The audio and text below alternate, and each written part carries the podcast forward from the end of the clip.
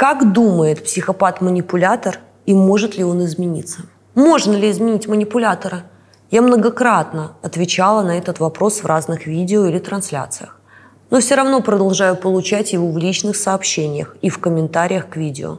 Сегодня мы разберем главные иллюзии спасателей и спасательниц манипуляторов – Прежде чем мы перейдем к мыслям психопата, начну с краткого рассказа о том, как устроен наш мозг. Теория триединого мозга Пола Маклина, на мой взгляд, наиболее легко объясняет для простого обывателя, что находится в нашей голове. Пол Маклин, благодаря 25-летним исследованиям, доказал, что человеческий мозг состоит из трех слоев, каждый из которых соответствует определенному этапу в эволюции человека. Первый и самый древний мозг называется рептильным. Его еще называют R-комплексом. В законченном виде он сформировался у рептилий.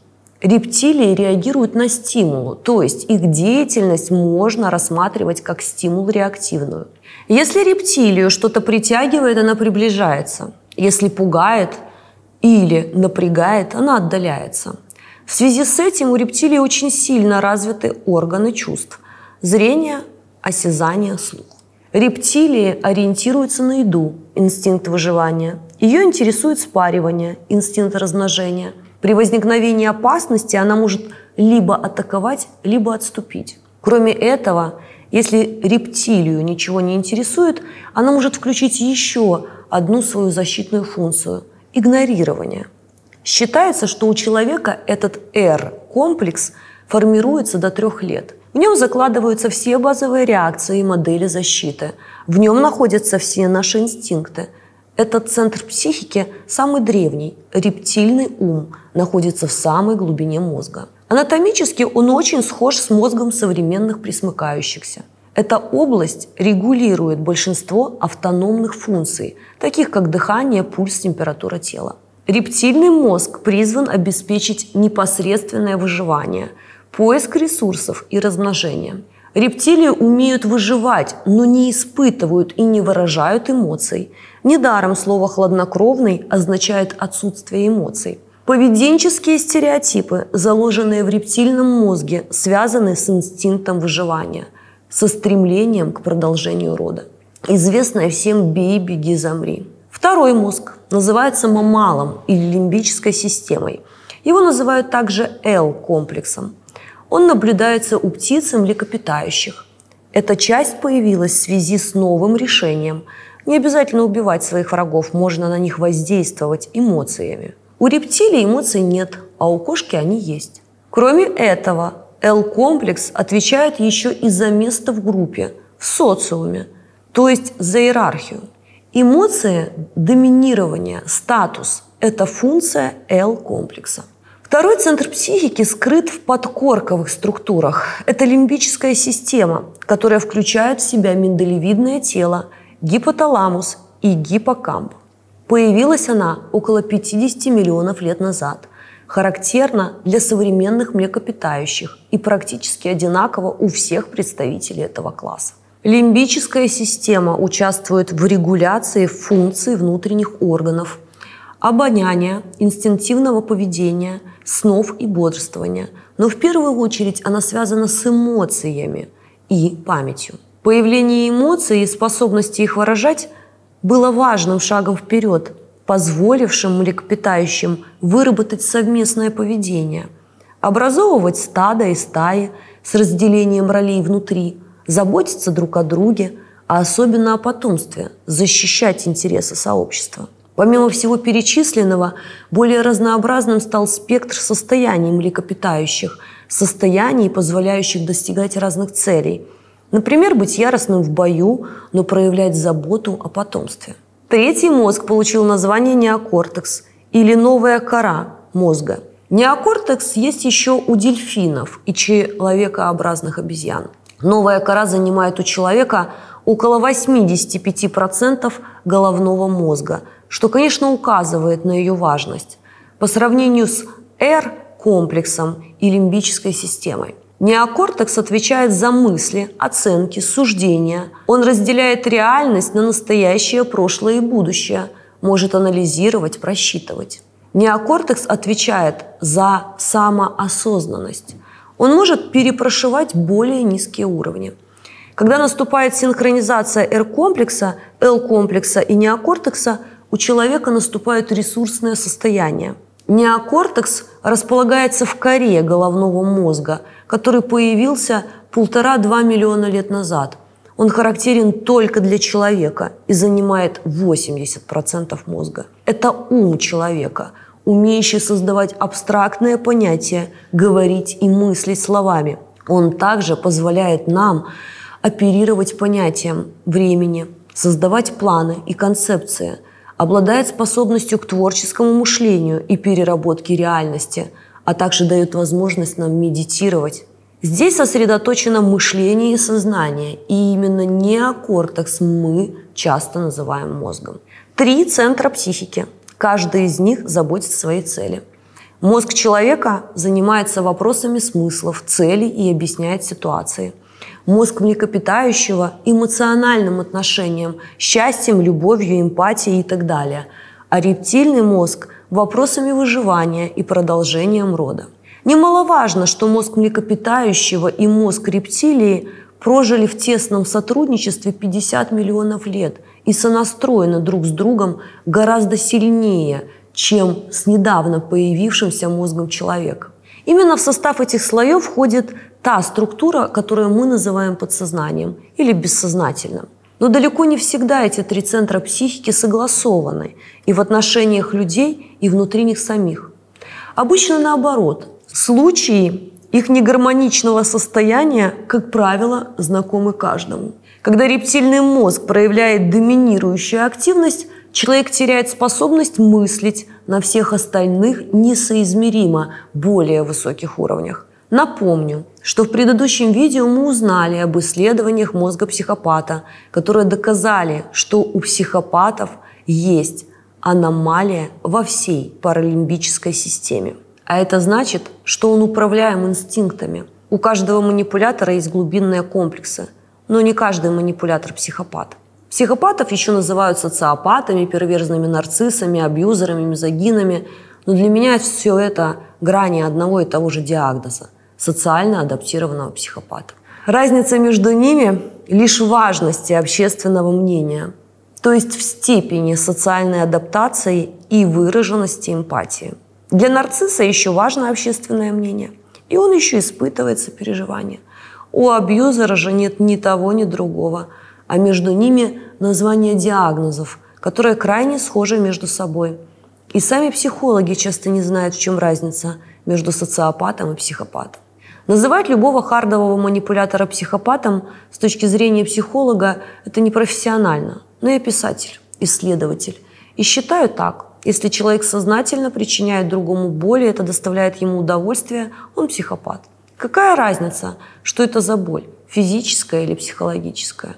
Кроме того, как показывает опыт, тот, кто в 20 лет нарцисс, к 50 уже становится абьюзером. Я часто получаю вопрос, может ли манипулятор измениться, возможно ли выстроить отношения с манипулятором и при этом создать счастливую семью без обострения манипуляторских замашек. То есть бывших манипуляторов не бывает или это все-таки излечимо?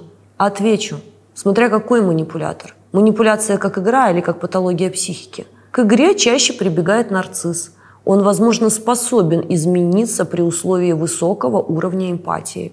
Но измениться он может во имя себя, как правило, после переоценки ценностей, когда потерял нечто важное. Психопат – никогда. Важно запомнить, не каждый нарцисс – психопат, но практически каждый психопат – нарцисс. Теоретически все возможно. Но покажите хоть один пример с длительной позитивной динамикой, продолжительностью лет в пять.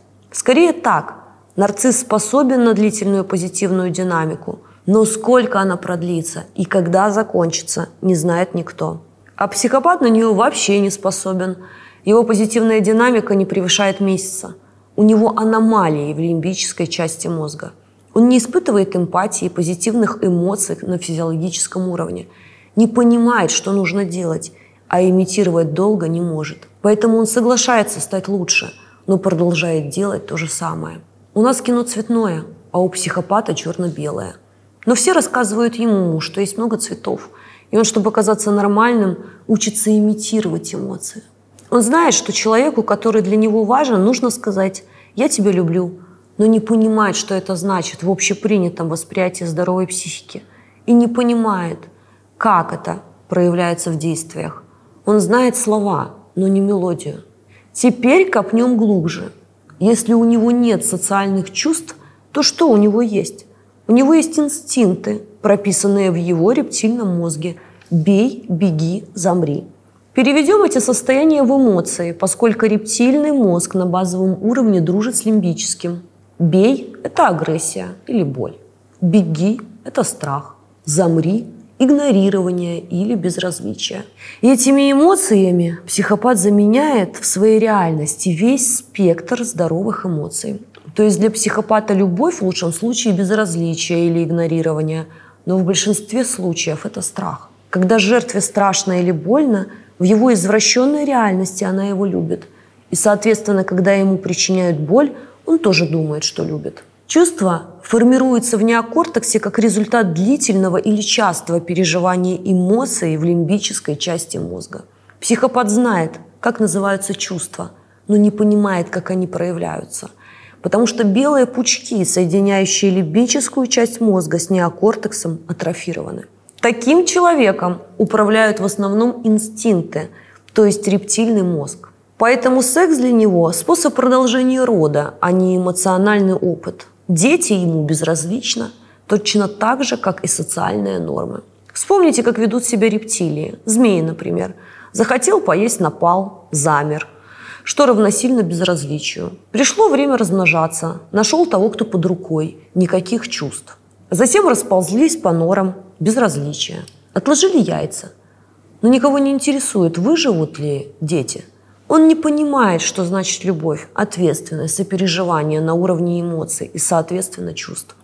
То есть человек с развитой системой неокортекса и лимбической легко управляет своими эмоциями и инстинктами, а психопат нет – Страх может ограничивать его проявление в обществе, но как только он чувствует безнаказанность, включается безразличие. И наша ключевая ошибка в том, что мы судим обо всех по себе, вместо того, чтобы слушать себя и обращать внимание на действия, а не на слова.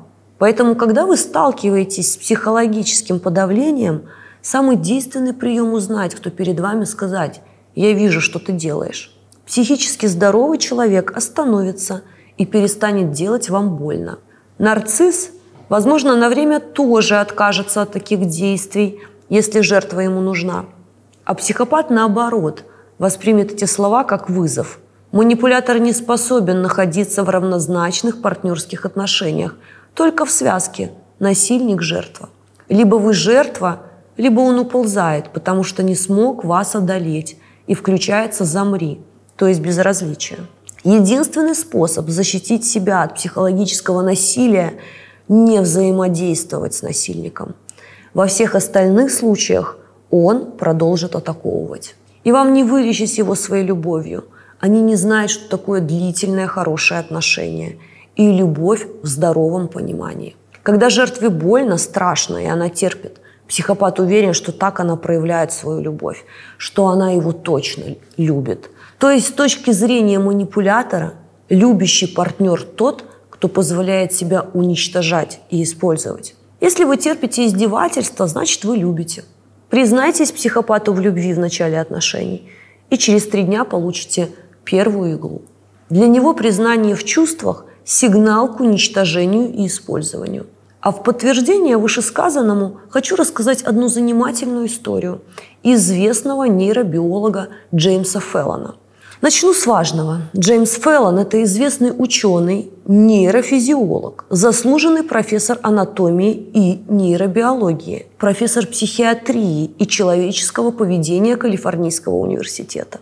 В 2005 году он проводил исследование болезни Альцгеймера и использовал снимки мозга здоровых родственников для сравнения, параллельно просматривая результаты ФМРТ психопатов-убийц для другого своего проекта. Как оказалось, снимок мозга одного из убийц был не в той стопке, в стопке здоровых. Снимки анонимно маркируются, так что исследователь просит помощника открыть маркировку, чтобы поместить случайно попавший в другую стопку снимок психопата в нужный список. Когда он узнает результат, то немедленно проверяет код еще раз. Но ошибки нет. Этот снимок его собственный. После того, как Фэллон узнал, что его мозг – это мозг психопата, он начал изучать свое семейное древо. Ученый поговорил с экспертами, коллегами, родственниками и друзьями, чтобы выяснить, соответствует ли его поведение представлениям о себе. Он понял, что граница, отделяющего его от опасных преступников, куда менее ощутима, чем он полагал.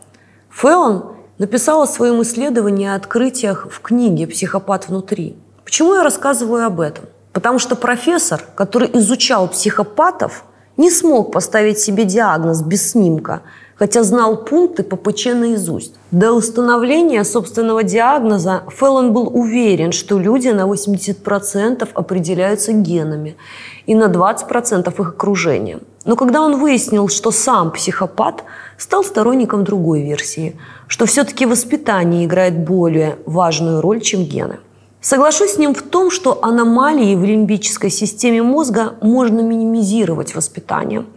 То есть не обязательно человек станет убийцей, но безразличие и отсутствие эмпатии все равно остается. Он признает, что потратил несколько лет, чтобы стать нормальным, но в итоге говорит, люди ко мне тянутся, мне же они безразличны, а быть хорошим парнем – утомительное занятие.